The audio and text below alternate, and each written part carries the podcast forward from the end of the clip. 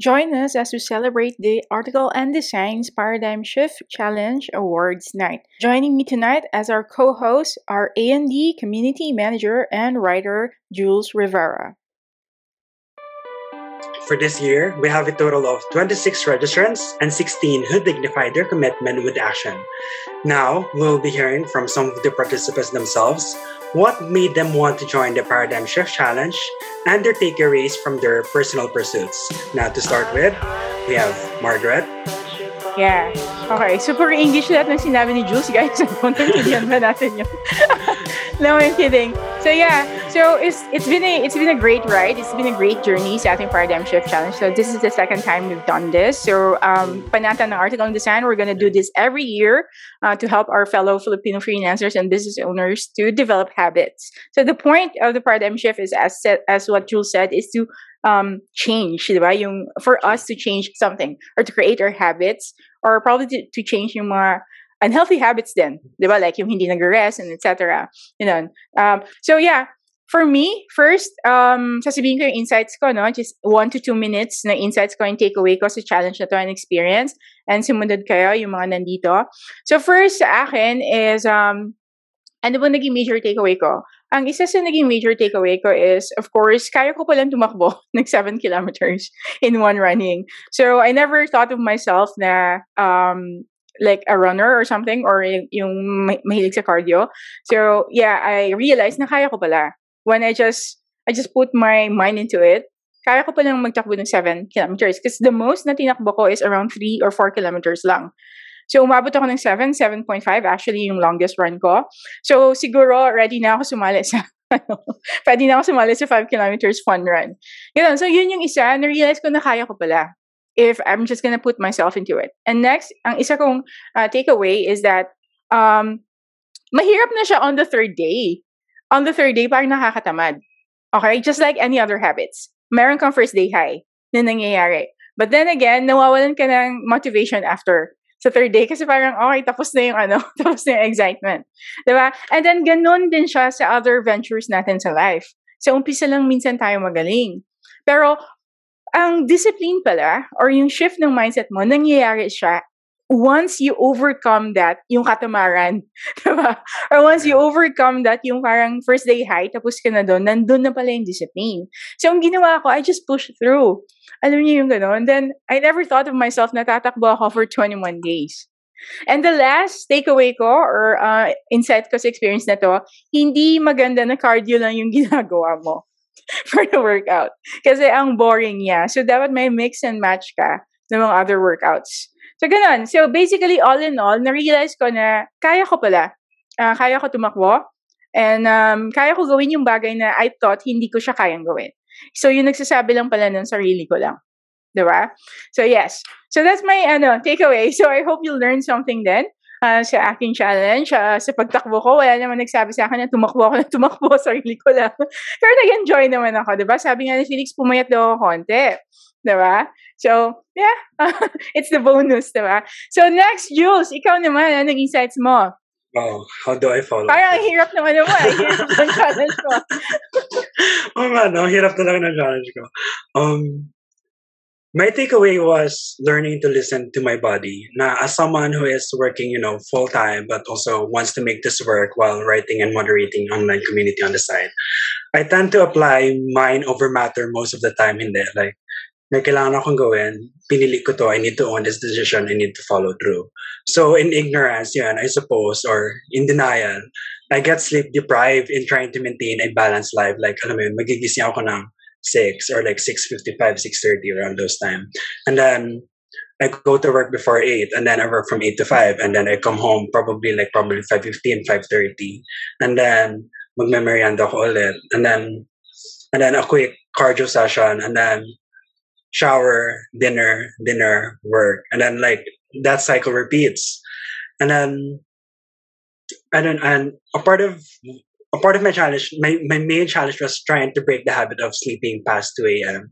And then na-realize ko din na, oh nga no, like, I think it wasn't like one week after na-realize ko, ba't nga ba ako nagpupuyat? And then, hindi ko pa siya masyado pinag-iisip. Alam mo, I was just trying to tune in into my body na, okay, like how do I feel this day? I actually feel great in the morning, but like by night, I still have energy, but I don't have anything. I don't have any physical energy for anything besides like leisure or just me time or just rest. And um, then na-realize ko na, oh my God, wait, this is actually a bit unhealthy for me to push myself to na limits. Kung alam kong pagod talaga ako, like iniisip ko lang na hindi ako pagod. And then, I realized I suffer from what people call a revenge, revenge procrastination sleep. Kasi I've associated guilt, guilt, um, having time for myself sa gabi or kay sa pag-umaga. Kasi dati, lagi sinasabihan, ba't wala kang ginagawa? Ba't nga ba wala akong ginagawa? Mm-hmm. and then, for like may ginagawa naman ako, it was like a lot of internal work lang. And then, okay, so I I can have me time at the day. I can also have me time at night kasi doon ako most productive. Yun yung peak hours ko. So I have me time past 12 a.m. So what happens is, nagpupuyat ako. And then, okay, I just need, I realized that I really needed, it's not just like the sleeping habit I need to break, but also I needed to shift my priorities then.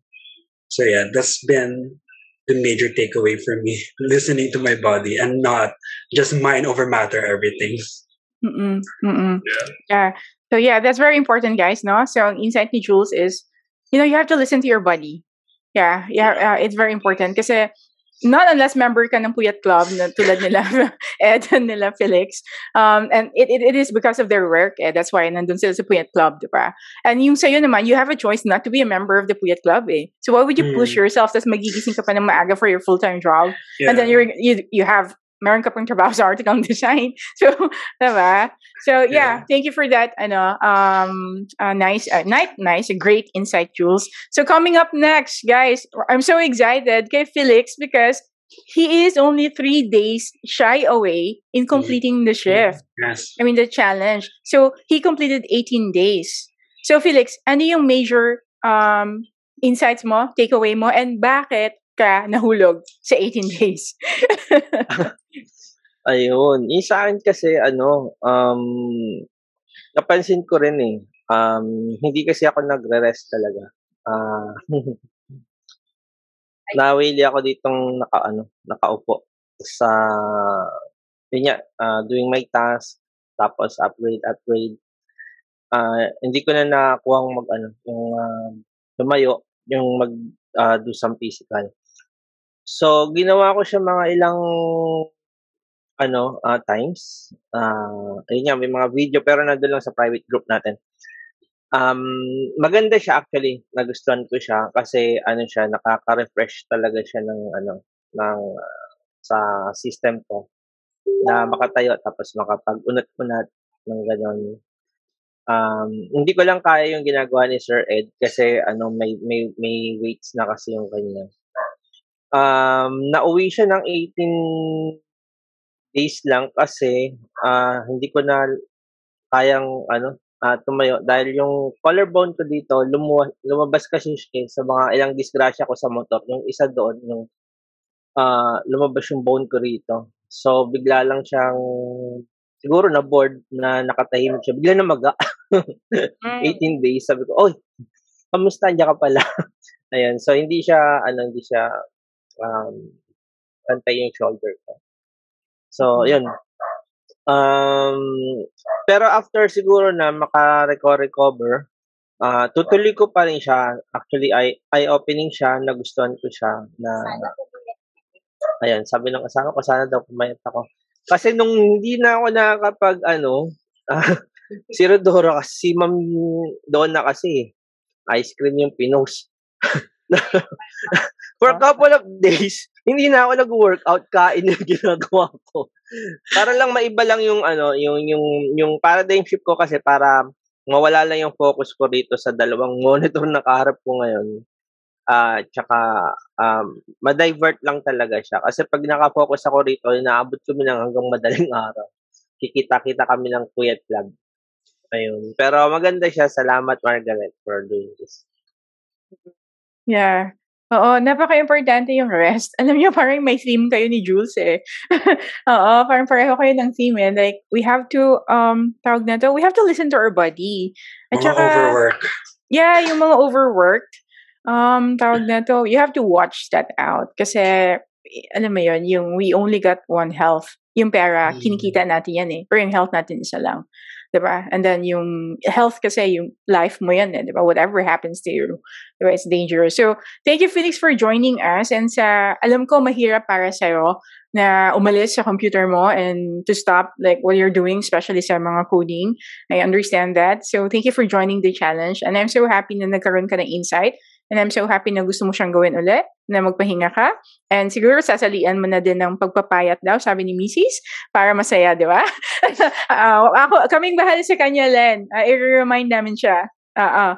Ayun. So, thank you for joining, Felix. And then, um, sayang, hindi mo natapos three days, but um, I have to commend you for doing a great job. Sa 18 days na natapos mo, over 21 days, it's still a feat, di ba?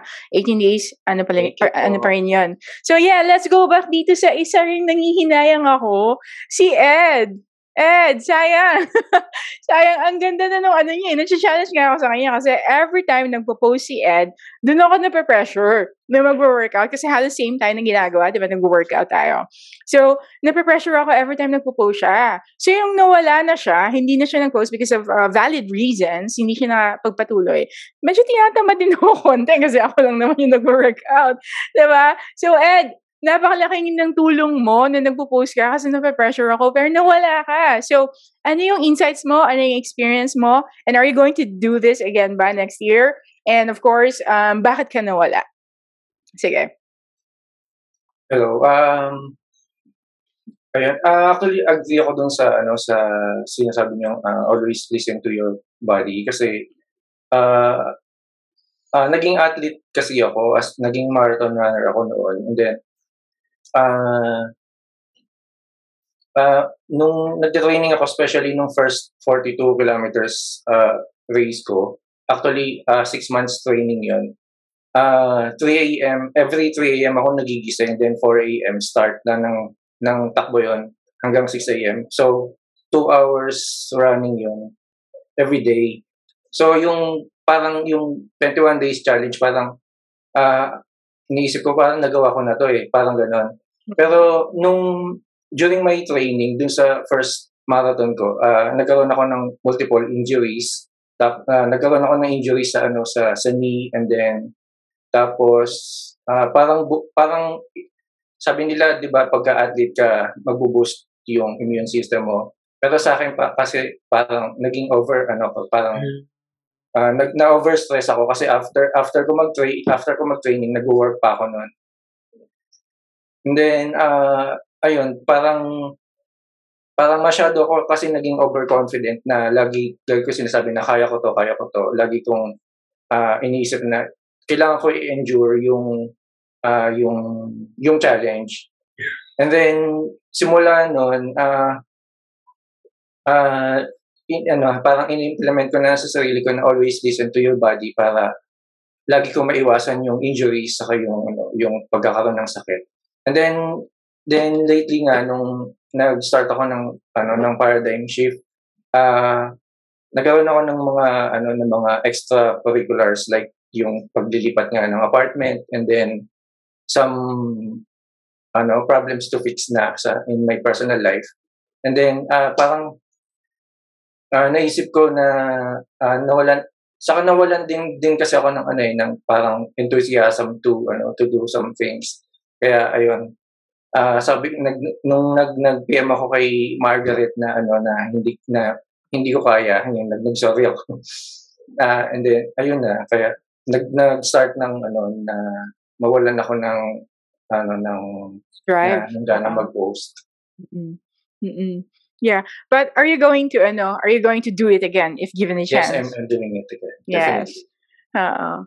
Ayun. So, yes guys, I mean, sabi ko na naman, um, ang challenge naman kasi hindi naman yung parang magpaparusahan natin yung sarili natin, diba? The point here is to actually make realizations, diba? Sa um, habits natin or sa mga uh, self-doubts natin. And of course, if your body is asking you to hey, you need some rest, then you have to listen to your body. Diba? Baka mamaya kasalanan pa ng article design ba't kayo na-injury na hospital dyan. diba?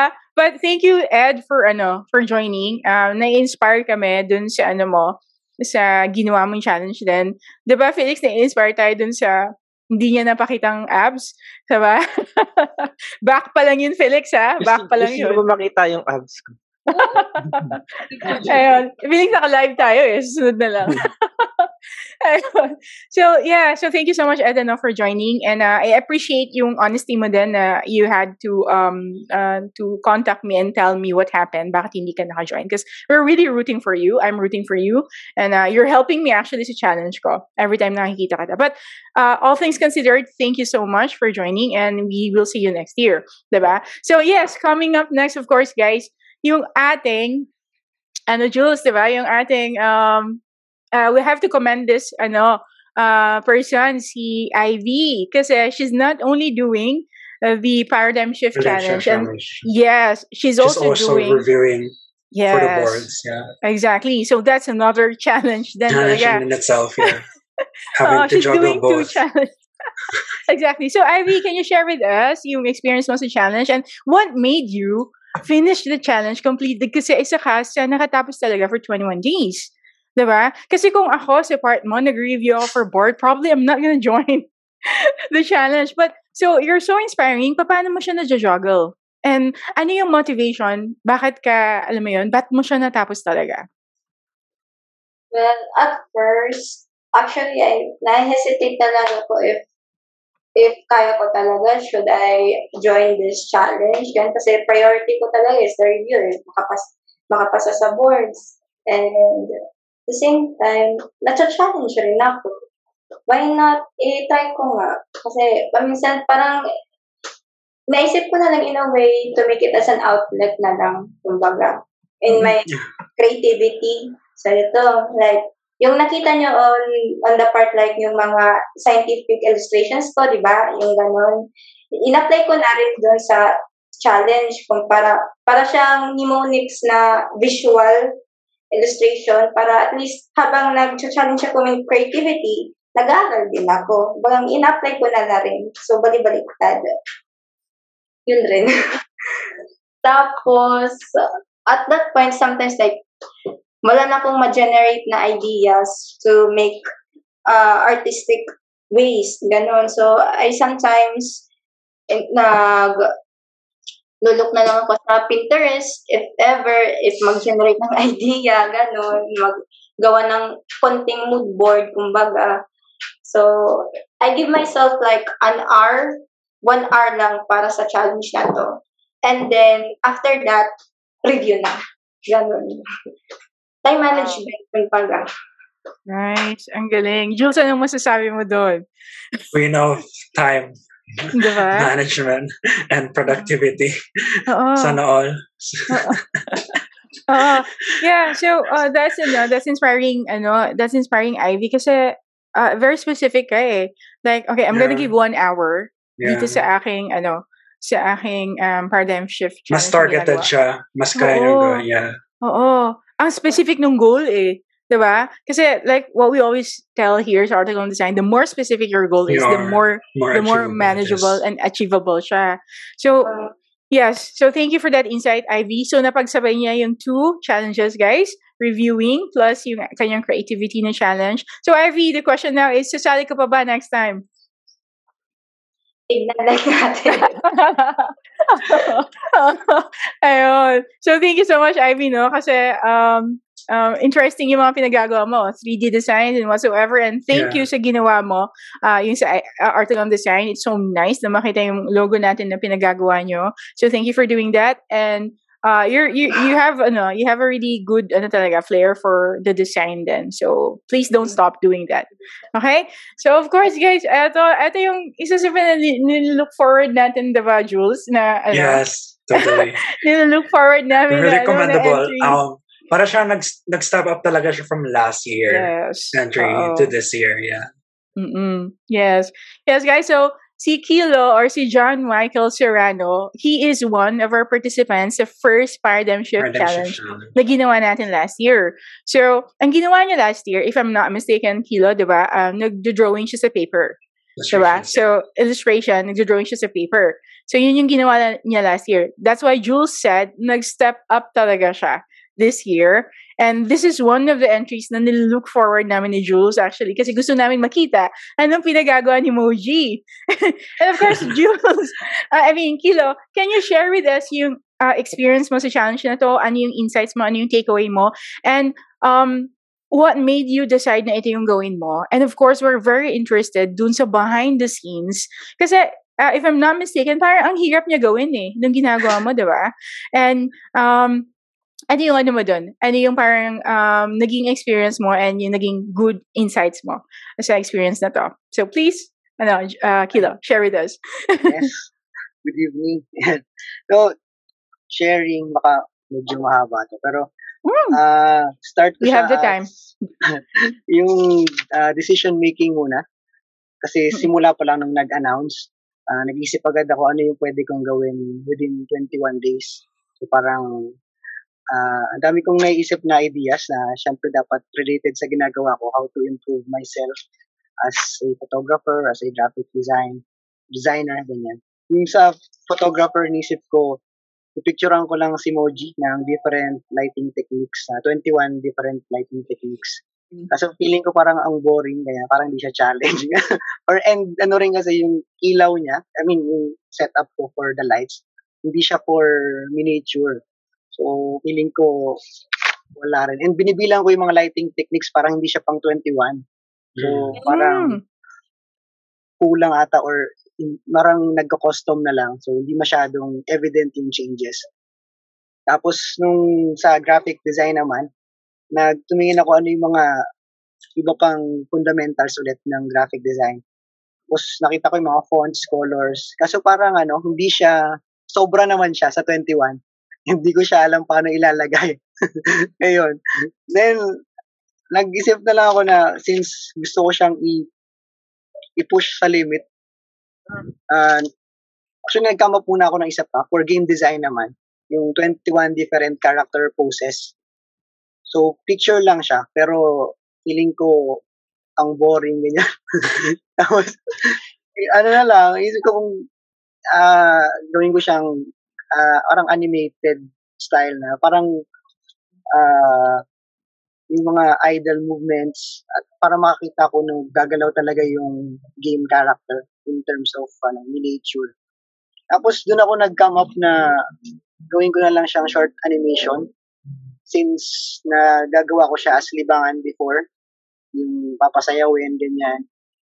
Pero since alam ko yung before na very time consuming, ang pinakamatagal ko is to make it dramatic four days kung ginawa yung one minute na ano na animation na sayaw. Wow. Tapos, ang ang dramatic doon is two days ko lang talaga siyang ginawa, Thursday and Sunday. Yung Friday and Saturday, I'm just thinking, staring at it na kung itutuloy ko pa ba siya. Ganun siya. Ganun siya kahirap for me. Oo. Ayun. Then, uh, so, nag-compromise ako na sabihin ko talaga na 30 minutes lang mag-aalat ako. Kasi, syempre may ginagawa rin sa ibang, ano, ibang activities. So, dapat yung sa 30 minutes na yun, tapos ko na siya, picture, setting up, and ano, uh, post-processing. Tapos, uh, dapat yung frames niya, yung number of pictures, mga 8 to 10 lang. So, talagang mabilis lang siya. Dapat mga Mm. 3 seconds lang talaga siya, ganyan. Then, nag-come up na ako ng list. Actually, first 12 days, nas nasulat ko na yung gusto kong i-animate. To ano rin, isang ah, part din na gusto kong i-focus. Actually, mga soft skills yung mga gusto kong i-focus. And one of them is yung focus. Para hindi na ako ma-shiny object syndrome. Ganyan. so, talagang, talagang magsistick ako ano yung sinu- sinulat ko. Yun na yung gagawin ko kahit hindi ko ma-actualize yun, na-visualize ko. At least andun ako sa theme na sinulat ko. Then, uh, yung tawag dyan, yung iba pang soft skills na gusto kong i-focus is patience kasi nga matagal siyang gawin. And uh, parang ano, hin- hindi siya ayan, hindi rin siya basta-basta na ililipat mo pa sa ano sa sa laptop kasi walang walang wala akong app na to direct edit na siya. So from Then- camera to laptop. Ah, actually ang initial idea ko is DSLR tapos ito Mm-mm. transfer ko siya sa laptop kaso masyadong malaki yung file. So, sabi ko phone na lang para mas madali ring ma-setup, less time din ganyan. Kaso nung transfer ko siya, yung naka-connector lang, ang laki pa rin, nasa 1 MB isang image. So, ang ginawa ko, sinesend ko na lang siya sa messenger, own message, ganyan. Tapos, ida-download ko siya isa-isa. Kaya siya low quality. ganun, ganun, ganun yung quality niya. So, isa ring na na-realize ko doon is yung form of organizing. Kasi pag mag-send ka ng maraming pictures sa messenger, medyo nakakahilo. Usually, di ba naka-grid siya like 9 or 3 images yung pinaka, ano niya, pinaka marami. So, mag-send ako ng siguro 8 lang muna, tapos next 8 lang ulit para makita ko yung dalawang image malaki. Mas madali ko siyang masundan ng bilang. Hindi ako malilito, ganyan. Also, yung ano rin, yung ah fo- ay, focus na banggit ko na, organizing na banggit ko na din. Yung video editing, hindi dahil gusto ko mag-video edit talaga, pero more on awareness and for me na ito yung kayang gawin ng video edit kahit simple lang. Ganun siya. Kasi wala talaga akong nilalagay na effects, effects talaga. Nag-decide lang ako na maglagay ng special sound effects. May mga free sa internet. So, Ganda na nga eh. Diba? Oo. It reminds me yung ano, yung Shanda Shift. Ano yun? Ah, yun. Ah, Oo, yung siya. TV show na Shanda Shift. Yung mga clay naman siya. Yeah. Wow. Mm-mm. Mas matrabaho yun kasi grabe yung emotions nila. Detail pa. mm Tsaka marami silang gumagalaw. Yung Pero mapeperahan yan, sir, ano, sir Kilo. Ang ganda ng Ah. ginawa mo. Oo. Pera agad yun nasa isip, eh, no? ano ba naman? Hindi, actually, yung, pero di ko siya naisip dyan kasi yung animation per se, parang hindi siya yung forte ko. Nakafocus ako sa photography, graphic design. So, yung animation, parang last on the list pa siya. Talagang pang hobby lang since may laruan. Yun na lang yung pagtuunan ko ng pansin, ganyan. Then, also yung, ko yung, yung ibang team na gusto kong gawin. Inspire lang din ako sa ibang ginagawa yung challenge. For example, yung exercise. Kay Margaret and Sir Ed ko nakuha. Yan. Tapos, yung, Oo. yung playing guitar, nakita ko lang kay Sir Felix yun. Sabi ko, uy, kaya ko rin to. Kaya ni Moji yan. Ayun, so, yung sa parang 12 day pataas, ano na siya, medyo nahihirapan na ako kasi wala na akong maisip talaga. Concept. Wala na kasi kaming naambag. Ayun siya. So, parang ah, late na ako nag-isip. Minsan, isip ko na lang yung basta mas madaling i-animate kasi wala, baka wala na akong time. Ganyan. Tapos, mas masaya. eh, Na-realize ko na kaya pala. And parang ah, at the end of the challenge, kung babalikan na lang, nakagawa na ako ng 21 videos. Mm. Parang, wow, ang, da- ang dami. so, parang, nakaka, ah, proud kahit pa paano may nakita akong ah, improvement or consistency in part of, on part of ah, parang animation. Ganun.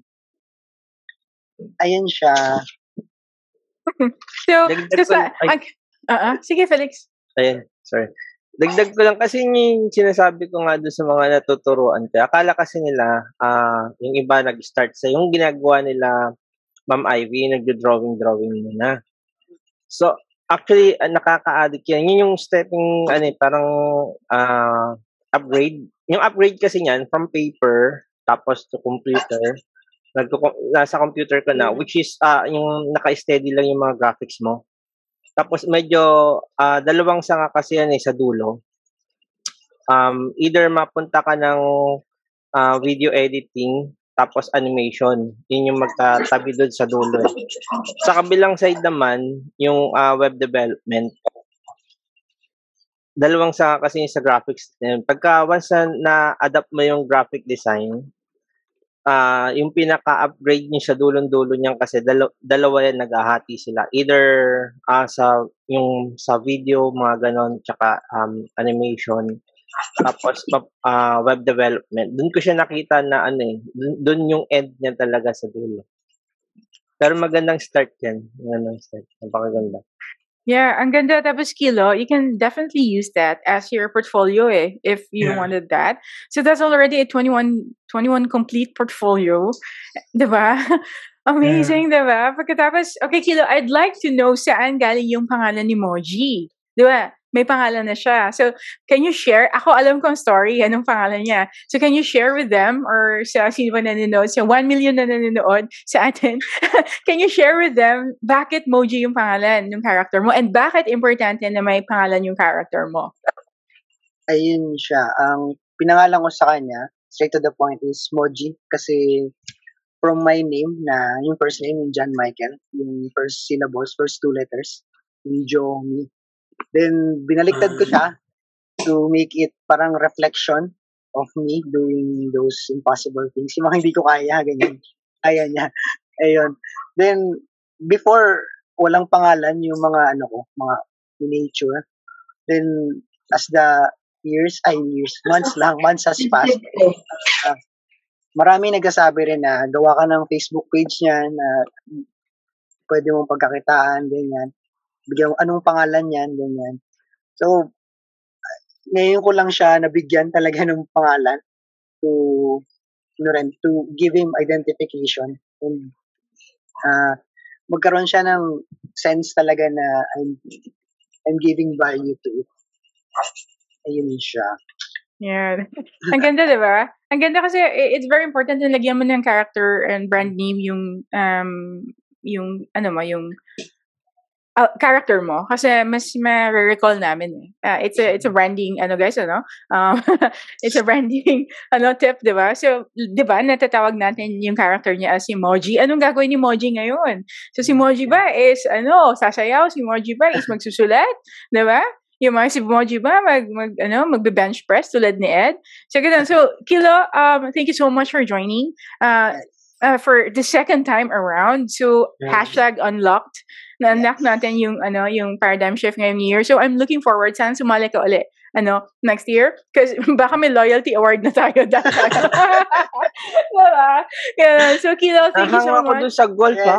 Inabangan mm-hmm. ko yung bola kung saan napunta. Mariosip, oh. walang karugtong. ano rin yun, share ko lang konti yung bola ng golf. Nung hinahanap ko siya, nawawala siya. Kaya yung nilagay ko doon yung clay na lang. Kaya wala na akong mailagay na bola. Sound effects na lang siya. yeah. So, um, uh, I think we can all agree, Kilo, na lahat kami dito na, na amazed kami dun sa ginawa mo. And please, please continue to, ano, continue to do that if you're still doubting yourself kung kaya mo. I remember last time sa ating coaching call between us, may mga doubts ka, di ba? And pero shinare mo sa akin na sabi mo, gusto mo talaga gawin yon Gusto mo yung stop motion design and etc. And I'm so proud of you na ngayon, ginawa mo siya talaga and ginawa mo siya sa challenge. So, Kilo, you have set the standard so high, halaka, next year. Ang galing kasi it was so well thought out. And then Oo. he mm. had the time to self-audit pa like, okay, mm. what are the soft skills that I uh. want to develop in me now mm. while doing this challenge. Tapos, ang galing din kasi diba he's a photographer. Tapos makikita mo rin yon sa ginawa niya din mismo, yes. na exercise niya din mismo dun. Uh-oh. Like, it's really an upgrade. Mm-mm. And to put an icing on the cake, guys, ginamit niya yung backdrop niya is yung art and design. Yeah, it's a 3D logo ng oh, exactly. Product placement kagad, diba? So, thank you so much, Kilo, for using our logo. And you guys can use our logo, uh, definitely. Um, so, thank you so much, Kilo. So, we're so proud of you, everyone here. Kahit sa mga hindi natapos, we're so proud of you. And Kilo, natapos niya 21 days. Thank you, Kilo, for setting the standard so high. Talagang naging inferior kami ni Jules sa pinagagawa mo. but thank you for the pressure. It's it's a very good pressure. Okay? So, um, as I've said, may mga mga ano, may mga nahulog, di ba? May mga hindi nakakompleto. So, dito tayo guys, sa isa, sa look forward din natin, uh, Donna, or Dons, ano ba nangyari? So, what's your insights, what your takeaways, and bakit ka nahulog? So, how many days did you, ano ba, four or five days, if I'm not mistaken? Oo, uh, sige. Sige. Can you share with us? Uh, tapos, ano yung major takeaway mo sa challenge? Oh, nahirapan ka ba? Or obviously, hindi mo natapos, di ba? So, sige, can you share with us? basically, uh, yung week na yun, parang full of launches Mm. uh, on my client work. So, Oo. parang, tapos gagawa, tapos biglang magpapa-Black Friday pa sila. Parang, okay, wait lang. Tapos, so, parang, uh, tapos, eh, ah, ah, yung, yung plan ko, hindi ko pa siya, I mean, yung plan ko, hindi ko pa siya masyado na market research at Yeah. syempre pag gagawa ka ng funnels, kailangan niya ng uh, 14, 7 day at 14 day na sequence. Tapos, wait lang, saan ang time? Diba? Tapos, uh, may landing page pa yan, may sales page pa yan. Yung, yung process na gusto mong gawin. Tapos, parang, uh, sige, next year na lang. Hindi, joke lang. Pero, parang gagawin ko siya.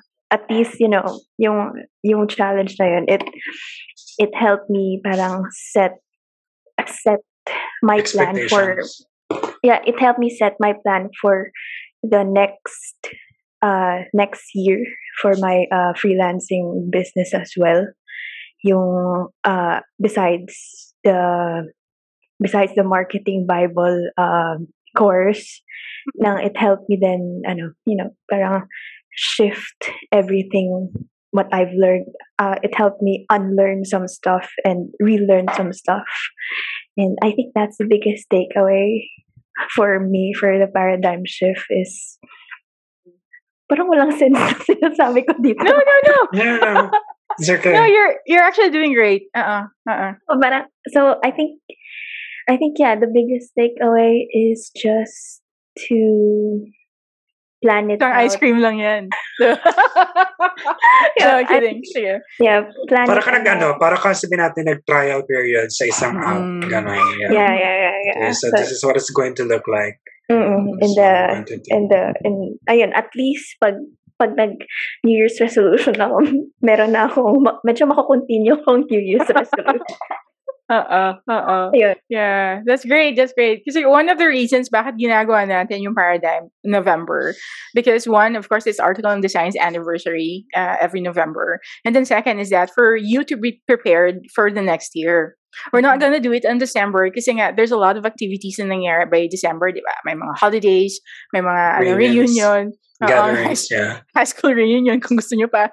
Diba? Ganun. So, kaya ginagawa natin siya November. The point there is for you to be prepared whatever you're going to do by next year. Mhm. Ganun. Kaya uh, that's the point din ng paradigm. So, so, yeah, that's good na at least uh, nagkaroon ka ng parang pre, pre Mhm. ano, pre-planning. Pre-planning. Uh, kasi I'm pretty sure na plano mo talaga siyang gawin, diba? Yes, Eventually. yes, Yes. Yes, uh, it's part of your business na ginagawa. So, thank you sa, ano, um, sa pagsali, Donna, and sana sumali ka next year. Okay, ulit. Ganon. Walang pressure, walang pressure. Pina-pressure lang kita. Walang pressure. Ayun. So, thank you so much uh, sa participation, participation nyo. Kahit 4 days, 5 days, walang problema. The point is, sinubukan mo siya. Diba? Mm-mm. So, of course, guys, nandito tayo dun sa mga writers natin na biglang nawala. Naglo-look forward pa naman tayo sa mga pinapost nila. Diba? Ang sarap kaya magbasa ng mga nangyayari sa kanila, diba? Yung mga pagiging marites minsan, ang sarap kaya, diba? So, yes, jam! So, thank you for joining the challenge. And anong nangyari? Bakit ka nawala? And what was your biggest ano, um, takeaway or yung experience mo dito sa Paradigm Shift Challenge natin? Ayan, hi, good evening everyone. hi Sir Bell, Sir Ed, Sir Jules, Ivy, Kila, and Miss Donna, and Miss Marga. Ayun, um, what happened? Ala. So, technically, um, missing in action ako during page day 3. So, kasi parang binigyan ako ng client ni nung friend ko from a co-working space. Pero nung yung first jump ko sa medium, I was so excited kasi kahit when I was in when I was 21 years old, 22, I I am really reading sa medium ng mga ano about my life. And then, yung nag-post ako na naging enthusi- enthusiastic ako kasi parang yung mga movie reviews draft ko na kahit isa lang yung dumpling, may naka may nakapag-appreciate din pala. Then, ayun, um, next naman, nagtakal ako ng childhood experience ko. And yun, nakita ko din na may feedbacks na maganda kasi matagal na tagal, tagal na din talaga ako din nagsulat ng for personal experience. So, yung nangyari naman is din ako naka-day 3 kasi parang yung financial advisor, parang naging na-pressure ako dun how to really market myself dun sa new project na financial advisor. So, technically, nadala ako sa excuses ko na ano na ay hindi na ipa-prioritize ko muna si financial advisor kasi Mm. ano mas di, mas di ko pa parang bagong client to, bagong may parang may pera to. So parang yun yung na ano ko na nangyari, parang inuna ko yung yung some yung client ko na hindi ko naman talaga ano, yung hindi ko pa naman talaga gamay yung financial advisor na niche. Hindi naman siguro Pero- siya nanonood dito, no? Naka-live to. Hindi naman. ah, sige, sige, sige. Tapos yun, Ah. yung sikaso ko yung mga yung mga pag-take ng photos and videos and pagkulit-kulit sa kanya.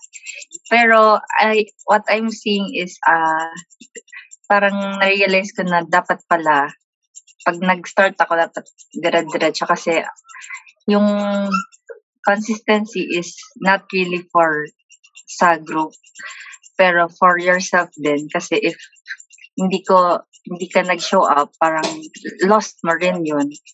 So, dapat, ano, um, magbigay ka rin ng credit sa sarili mo na kaya mo. Kahit, ano, wag mong pangunayan na, ay, di ko makakaya. So, you really need to, ano, find time na lang. So, ngayon, yung medium, um, I will try to really write kasi ang dami ko din ideas. Yun lang. Thank you for my, ano, It's okay. Um, progress is not linear naman. And, you know, you need to commend yourself for at least trying. And you know better na this time around, if you really wanted to make this a priority, you will follow through. Na hindi ka ma mas this masasway ng ibang ganap sa buhay probably. Yeah. Yeah. yes. Oo. Thank you, Jules. yeah, I mean, writing. I have to. I have to say, uh, uh, Jam, yung writing. I mean, Jules and other writers here could agree naman. Hindi naman siya yung porke writer ka Yeah. or what. Nakakasulat ka kagad eh, diba? Yeah, it's not. It's a depende. I mean, as a, Uh-uh. as you know, as someone who writes myself, I could probably write like a lot of things, pero it doesn't have to contribute value in its, you know, for for it in its sense. Pero like, gusto mo rin makabigay din kasi na something substantial, something Yeah. meaningful na hindi yung, "Ah, okay, may nasulat ako. Is it just any other, you know, write-up? Is it just any other post? Or, pero I'm not saying na every writing you need to, you know, produce, kailangang attention grabbing, word grabbing, like, oh my God, it's this. But like, you know, you can just be proud now okay, I was able to release something. And that's consistency and effort on your part. Kasi every time you write, I mean, nag-improve ka din, di ba? Pero like, hindi hindi mo naman dapat i-push yung sarili mo na, ay, dapat may nasulat ako, dapat maganda siya lagi, dapat 10 over 10 across the board, you know. It doesn't have to be remarkable every time. It can just be. Mm. And it still has worth in itself. Yeah. Parang may fear of perfection din. Ang yung mga ano, yung Kaya ko doon na lumalabas yung pagiging, ng iba. ano yun, perfect, yung pagiging perfectionist na, oh wait, it has to be, yeah. So yeah, I guess that's part of something you need to overcome. And I Yeah. myself too. Yeah. Yan. Oo. But you did a great job, Jam. Ano? Um, movie review is kind of tricky eh. Mahirap siya gawin kasi um, it depends sa goal mo eh. Are you going to ano ba, uh, please pe- the, the readers or it's just your own opinion, 'di ba? Sa movie na 'yan kasi um, and then napanood ko yung movie na 'yan actually. ng Jennifer Mhm. Aniston. Yeah. Yun. So, So, it's a it's actually feel good movie na it's about confidence and just accepting who you are din eh, di ba? Uh, it doesn't have to be like a typical ganito ka dapat, ganito ka ganyan. So same with us freelancers or you guys uh, sa wri- writers or sa mga uh, sa certain discipline nyo, you, you have your own uniqueness eh. Diba? So thank you, Jam, for joining the challenge. And of course, you continue to writing. Medium is a good, you know, it's a good Platform. um, platform. Yeah, because it's a web 2.0 eh. So, pwede mo siyang gamitin talaga. So, um, use that and continue kahit siguro once in a month or once in a quarter, magsulat ka. Diba? And then share sa ating grupo so that, um, alam mo yun, makapagbasa naman kami ng mga chismes, diba? You could do it as a journal, journal or continue it as a movie review. Parang ganon. So, thank you for joining Jam and I look forward sa consistent, ano mo, um, writing mo sooner. And of course, sana sumali ka next year. It could be writing or it could be anything else. It could be Something working else. out. Yeah. Or it could be um kumain ng ice cream for 21 days. Why not? Diba? Ayaw kasalanan Avoid- talaga to. Avoid sweets. Donna. Avoid sweets for 21 days. Oh, exactly. Kasalanan to nila Yes, Donna Marge. kanila Ed eh. Yes. Ah, Sabi ko nga, ano, painting na lang sana kasi nagpa-paint na ako everyday. Mm-mm. Mm-mm. Yeah. Oo, something that ano eh, something that could ano um test your consistency. Ganon. All right. So thank you so much. Sino pa ba? May kulang pa ba? So Dapat si Dora. Yung Ha? eating, Di ko nakikita yung ko ano, yung mga drawing ni 21 Miss Ivy. eating ice cream. Pwede pala yun. Nakakainis. ano sabi mo, Jam? Ano sabi mo? Ay, sorry po. Ah, hindi ko nakikita yung mga drawing ni Ivy sa ano. Ah, hindi mo nakikita? Oo, Ah, parang di ko na ano, nakikita sa ano, community. hmm, interesting. Oo. Baka blina ka ni Ivy. Joke. It's Hindi there. talaga nakita. It's there. No. no, it's siya, actually there. binibenta ko na nga siya eh. Ayun. Nandun siya, or actually, um, actually it's there, diba? You can see the, yung uh, gawa ni Ivy Yeah, guys, it's you know? there. You just have to scroll past um, Jam kasi like sometimes kasi hindi mo makikita kasi sobrang daming post na, especially nung ang challenge natin. Tapos kumonte na siya kasi konti na lang kami natira. Parang ganun. Pero guys, okay, thank you so much. So si Rodora, may problema sa internet niya, hindi siya makapasok. But Rodora did a great job sa kanyang um, um challenge which is tinapos niya yung Marketing Bible ng course. So, um, Yes, diba? It's a feat. Kasi araw-araw mo ba naman papakinggan yung boses ko? It's a challenge. diba? Kasi yung course na yun, guys, it's it's it's my it's ako yung gumawa nun eh. So, yeah. uh, purely made by me, myself. So, naririnig yung boses ko araw-araw dun sa challenge na yun. So, tinapos ni Rodora and sinubmit niya yung action items doon na paano gumawa ng customer journey map niya and of course yung pricing ano niya, methods niya. So, she's been a really good learner, katulad ni uh, Kenny na wala dito. So, tinapos nila, tapos nag-submit sila ng mga ano nila. Uh, hindi ko sinasabi na yung mga naka-enroll dito mag-submit kayo. Of course, I mean, at your own pace, guys. At your own pace. Hindi ko kayo pinipressure. So, yeah. So, she did a great job then kasi very consistent. As you can see naman, diba? Um, sin- siniscreenshot naman niya. Pero hindi na pinapanood man. Joke lang. siniscreenshot naman niya yung ginagawa niya. And I know naman na ginagawa niya kasi nga nagsasubmit siya sa akin. So, thank you, Rodora. And I'm sorry na hindi mo ka maka-join dahil sa internet mo. So, ganun. So, sino pa ba? So, yung iba, um, may mga meetings sila and whatsoever. But yes, Jules, yung awards night talaga, the meat and potatoes of this uh, night. So, please can you, ano, continue, Jules, to uh, award them, yung ating mga participants, and of course, ang ating champions sa Paradigm Shift Challenge. So of course, um, at this juncture, now it's time to recognize yung more participants of the Paradigm Shift Challenge. So coming up first, we have Jerome Escamada, who unfortunately is not here with us. Um, we have Jocelyn Bibon, who is also not here with us, and also a member of the 6 a.m. Club. We have Don Fab Baltazar, we have Kenny Oliveira, Sir Felix Frederick Cordero, Sir Ed Escueta, Ivy Sabilo, Rodora Gales, we have, of course, Miss Jam, Marvida, we have Sir John Michael, Kilo Serrano, we have Jana Benza, we have yourself, Margaret Silapas, yours truly, Jules Rivera, and we have Miss VDL. And then, for those who joined, who participated truly, we, they will be receiving a prize, a two months front, a two months free access to the A&D Premium, which will be launching this January 2022. Included are the it's a premium members only content. We also have a resource library for the super freelancers and business owners, a share stuff feature, a the A&D book club, live events and Ask Me Anything, product launches, big big discounts for flash sales, We have seasonal online workshops, member spotlight, a self-paced micro courses, and beyond the podcast chats, and a lot more. Plus, you'll get a 15-minute consultation call with Margaret, one question, one answer about freelancing and business. So details on how to claim your awards will be sent via email. Now to proceed, now before I announce the champions, I would like to acknowledge Sir Felix Frederick Cordero for completing 18 out of 21 days of the Paradigm Shift Challenge. So, sir, congratulations for this year. It's a special recognition, actually. You are our honorable awardee for completing 18 out of 21 days of the Paradigm Shift Challenge. So, you'll be receiving the same a one year free access. The premium One year. only. That's one year Yeah. for him. One year. For the participants Thank kasi it's two months lang, diba? Two months, yeah. Ah. the same, the share stuff, all exclusive content that would be included, and also the 15 minute consultation call.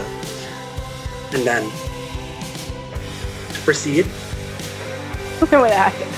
Wala si Jules. Si Felix lang yan. Jules, ikaw talaga. so, Felix, we have to commend you because you did Yeah. 18 days. So, you're still gonna receive, instead of two months, the participants are gonna receive one year one year. free access so sa ating paid paid members only content na yung lahat ng content ko na nasa Arsenal na hindi ko pa na-release, i-release ko sa members only content. Okay, and you're gonna be there. You can ask me anything. Uh, I will. Uh, you have a session there na ask me anything. Please, wag lang pera and love life. Okay, so ask me anything. Uh, and then yun nga, sinabi ni Jules, a lot more content na hindi ko pa talaga nilalabas. Okay? So, nandun sa members only content. So, guys, um, Felix will be receiving one year free access down plus, ano yan, Jules? uh, a, call with 15 me. yeah, which is 30 minutes long. A strategy on consultation call. Yeah. Uh, yeah. So if you have a question with me, uh, Felix, about marketing or whatever, you can call me 30 minutes free. So the details will be sent sa emails nyo. Yes. Paano nyo i-grab yung prices nyo. Of course, sige, ano, Thank yung you. champions. yeah, so it is only fair the names I will be mentioning would be saved for the last, yet they're far from the least. So this year's champions, completing 21 out of 21 days of the Paradigm Shift Challenge, we have. Of course, we have Jerome Estimada completing 20 days for his creativity in illustration and drawing. We have Ivy Sabilo for enhancing her creativity through studying illustrations, um, the 3D design, and also her graphics and studying facial details and actually applying herself in drawing and what's this artistry. And then we have Fedora Gales for you know completing and following through with the marketing bible. We have of course Sir John Michael Tito Serrano for his work in stop motion design and for featuring Moji in the article and design community. And Then of course we have Margaret Silapos herself for running one hour. right? Being able to run seven kilometers per hour is not an easy feat on top of the workload that you suffer through. And of course, probably myself for breaking the habit. Breaking the habit. breaking the habit of not sleeping past 2 a.m. Okay, um, that's it actually for the awards. You will also be receiving a one-year free access to the A&D Premium, the premium the premium members only content, the research library, the feature, the book club, the live events, and the Ask Me Anything, the launches, the big discounts, the seasonal online workshops, the spotlight, the micro courses, the Beyond the Podcast chat, and a lot more. Plus, on top of the free 30 minutes one-on-one strategy consultation call with Margaret, you'll also be receiving a 500 peso worth cash that will be sent to you, and the details will be included in the via email how to claim your prizes. Yay! Congratulations! O, di ba may pa-cash pa sila? Yes. Ayun. So guys, what can you say sa ating awards? Hindi ko expect Mas- 500. okay lang yan. Di ko rin expect yung last year. Mas hindi ko in-expect this year because Yes. like, there's a call. Walang call last year. And that's Mhm. worth more than the 500 you'd be getting. Uh, yeah, of course. Yeah. last year we didn't do a ganito. We didn't do a Yeah. ganito. Parang, ano lang, cash lang siya agad kilo, no? Announcement, yeah. Uh, an announcement, gano'n. Tapos sabi namin ngayon, because mas maraming sumali and then mas diverse yung mga nangyari. So I think we need to make a call kasi mas, I think that ang pinakamaganda kasi dito is yung experiences natin. Ganon, experiences na share natin. Ganon. If you were to ask me, am I gonna run again next year? Probably not na. Probably hindi na siguro. Because bakit? Kasi I overcome it na and I've been doing it na. Alam mo yun? So, I've overcome na. Kaya ko na siyang gawin eh. So, napatunayan ko na sa sarili ko na kaya ko pala tumakbo. Uh, I mean, hindi tumakbo sa mga problema ko. Kundi, I mean, I'm gonna do the seven kilometers. Kaya ko pala siya. So, hinahanap na siya ng katawan ko. Oh, diba?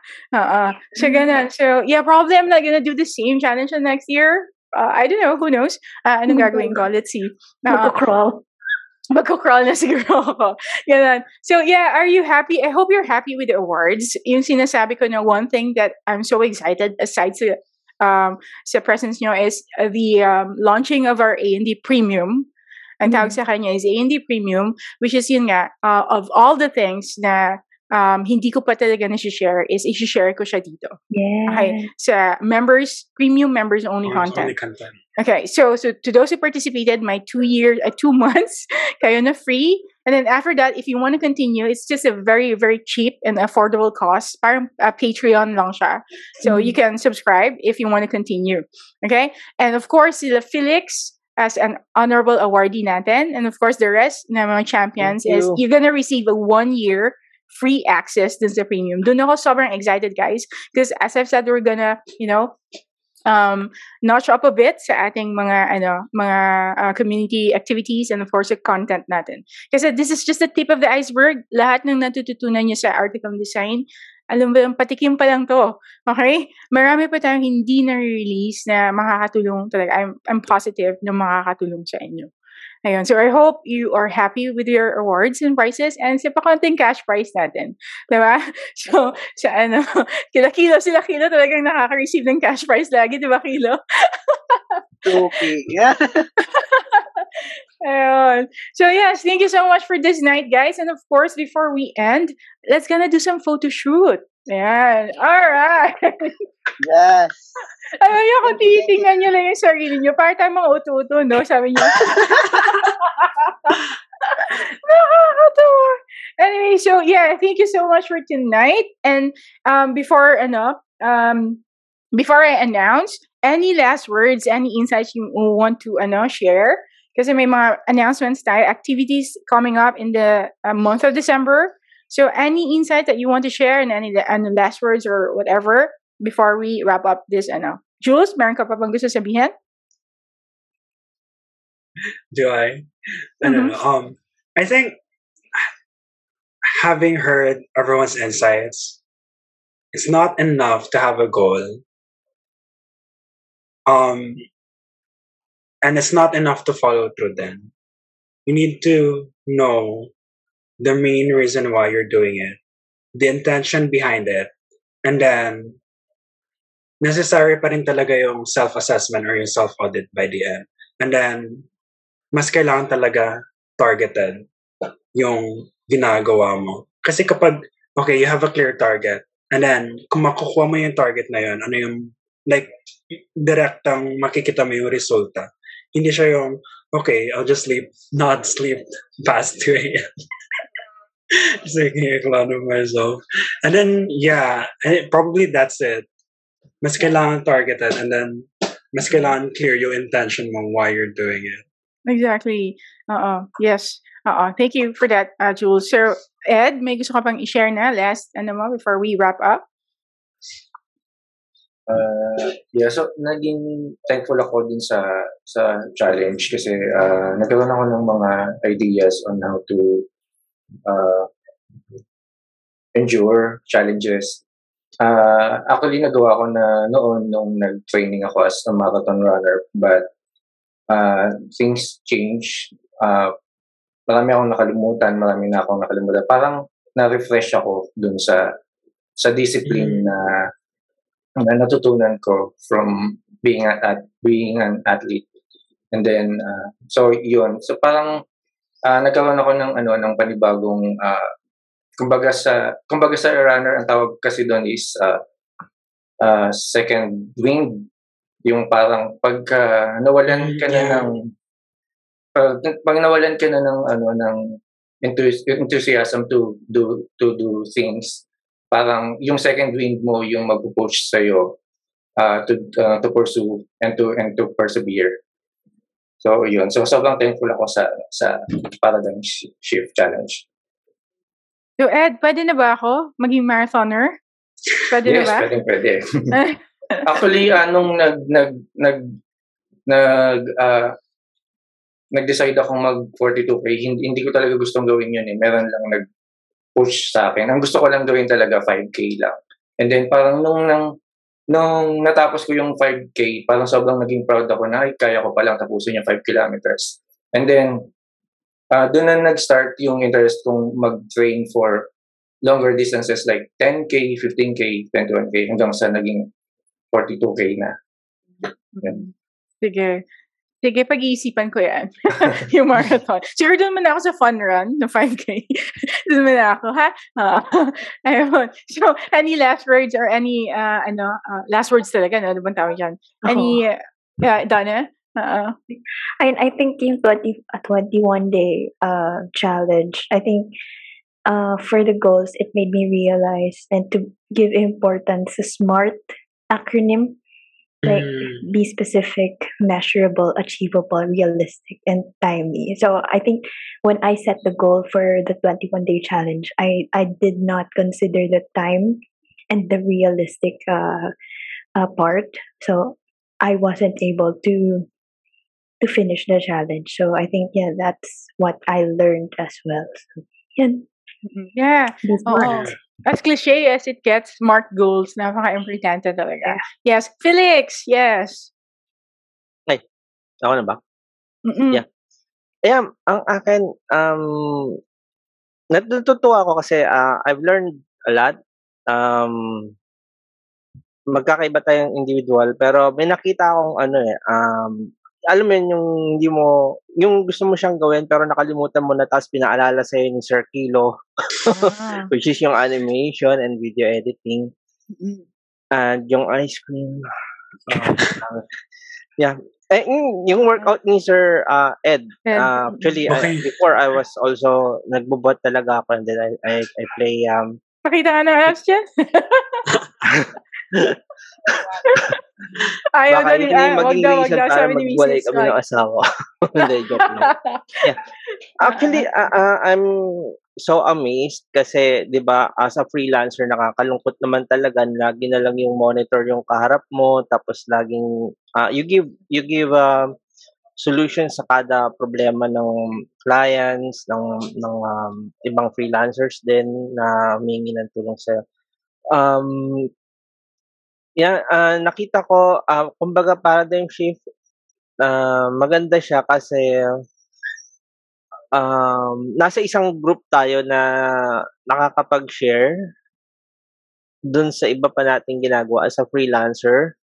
Ah, malawak siya and then sa iba kasi parang ah, lame ganun. Naranasan ko rin yun na ayaw kong gumawa kasi parang 'di ba hindi siya perfect, ayaw ko siyang i-post, ayaw ko siyang i-ano. Naramdaman ko yun eh. Pero ah, ang saya-saya pala nung ganito. Tapos ah, na, na ano na nawawala yung ano mo, ah, tawag nito yung um, basta naaalis ka dun sa world ng freelancing na ginagawa tapos nag, nag nagiging magkakilala kayo ng ng team ng ng club na to ang saya sobra ah Yes. ayun lang nakikrave na ako sa ice cream wait Kasalanan to nila Ed and Donna yung ice cream guys. eh. Pati nga ako nadamay eh. Bumili ako last time, diba? So, Kilo, please, share something. Uh, Yes, siguro reiterate ko lang din. I, if I'm not mistaken, post ni Margaret, yung it is better done than perfect. Or sa iba ko ata nakita, di ba, Ah. may ganong post. Then, uh, sinusubukan ko siyang ano, i-rephrase para may may ownership. Siguro, ano, parang, parang make it happen, not just perfect. Parang mas okay nga na yes. to just do it hindi naman sa sponsor yung Nike, pero parang andun na rin siya. And, and buti na yun, kasi it's related lang din sa work. So parang syempre, always naman na may better design out there. It's better to be uh, just finish it rather than just focusing on make it, making it perfect. Ayun. Yes, that's true. Oh, performance, guys, over perfection. Yun talaga dapat. Performance over perfection or progress over perfection. Parang ganun siya eh.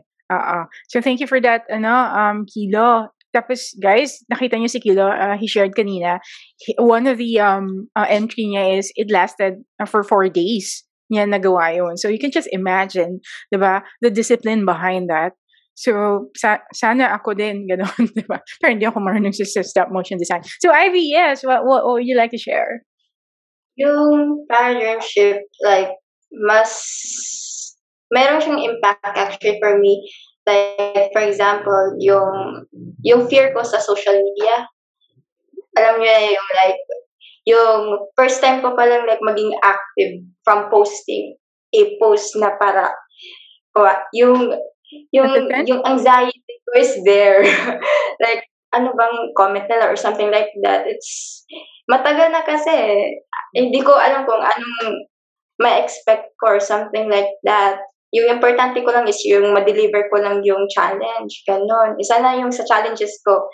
O i-overcome yung yung anxiety ko when it comes to social media. Tapos, aside for the review, nandun rin yung challenge on on being consistent with myself in the progress with it. Hindi lang hindi lang yung parang linahat ko na rin at the same time giving myself some uh, uh like mag-prepare ako for just for 30 minutes. I'll give myself a 30 minutes to meditate through praying. And then, kasi it's one of my things that can overcome me to calm down. Parang ganun. So, overall, within the 21 days, nagawa ko yung creativity ko kahit putol-putol lang for just an hour. Deliver ko naman. Tapos, mag-solve ng 100 to 200 items, parang ganun.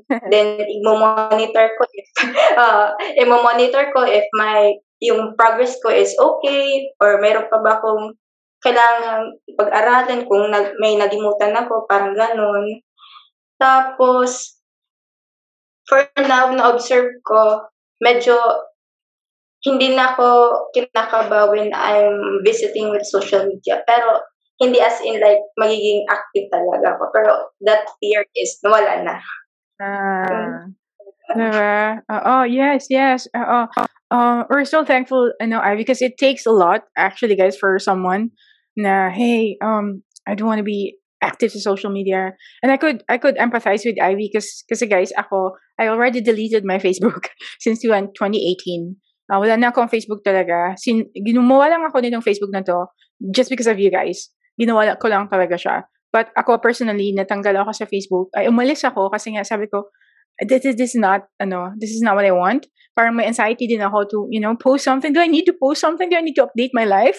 May ganun ako eh. So, kailangan ba nila malaman yung life ko? Parang ganun. So, and then, uh, it's taking so much of my time na wala siyang uh, magandang pr- production. Hindi siya productive. Like, unlike this one, we're productive eh. Diba? Diba? May pa, may pa mga religion and ano na tayo kanina, diba? yung mga rich, ano, healthy discussion na tayo kanina. So thank you, Ivy, for the trust. I understand how much effort you put in just to share a content lang talaga for someone who has an anxiety. And thank you, ano, for uh, trusting uh, the club, trusting Art on Design. And I would like you to know in behalf of the club, sobrang ganda ng ginagawa mo and we're so proud of you. Um, and aside sa reviewing to become a professional pharmacist, diba? Um, ano pa siya guys, meron pa siya mag 3D. Diba? And just the rendering ng 3D lang, talagang, ano, kudos, Ivy. Kasi matagal yung rendering, diba? Lalo na pag may problema ka sa internet. So, diba? So, thank you so much, Ivy, for trusting us. And sana, ano, uh, sana you just pursue, continue um, yung creative outlet mo. And if you're afraid of letting it out, nandito yung club. Okay? Nandito yung club para sa'yo. We have a private private group, community, chat. Uh, we're very open sa lahat naman. Uh, what would you like to share? Okay? So thank you so much. So guys, nandito si Jerome. Jerome!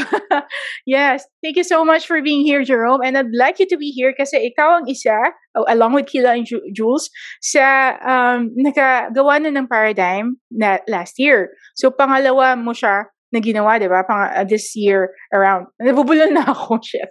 Oh, sorry. So, uh, you, sumali ka ulit this year. Ano ba yan? Hirap naman.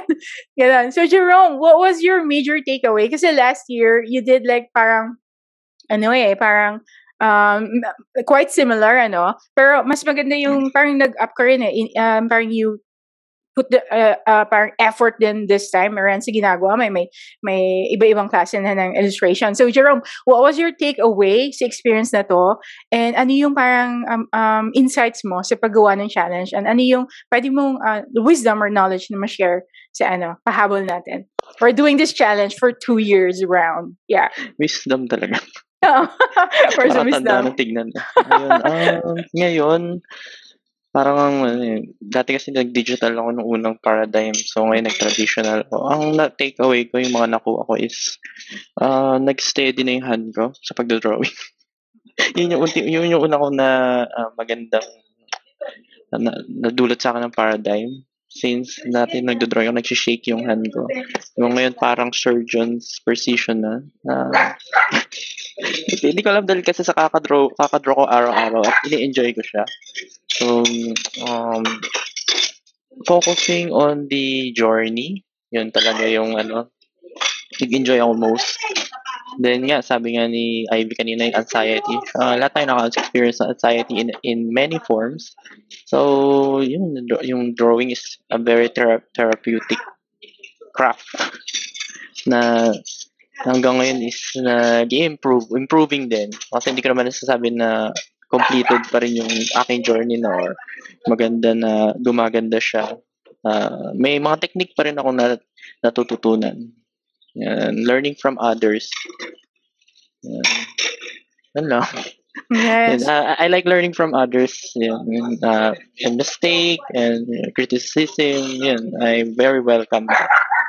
Dahil dun, I, I believe doon tayo nag-grow. Yeah. And respect for others. Yeah. Exactly. So, yeah, so, um, si Jules, hindi ata naabutan ni Jerome. Ano yung award niya for completing the 21-day challenge? Mabilisan lang. Pwede mo ba siyang Aba. i-remind? Ano yung award niya? Okay, um, Jerome, so congratulations. You completed 21 out of 21 days. Thanks. You will be receiving a one year free access to the END Premium, which will be launching this January 2022.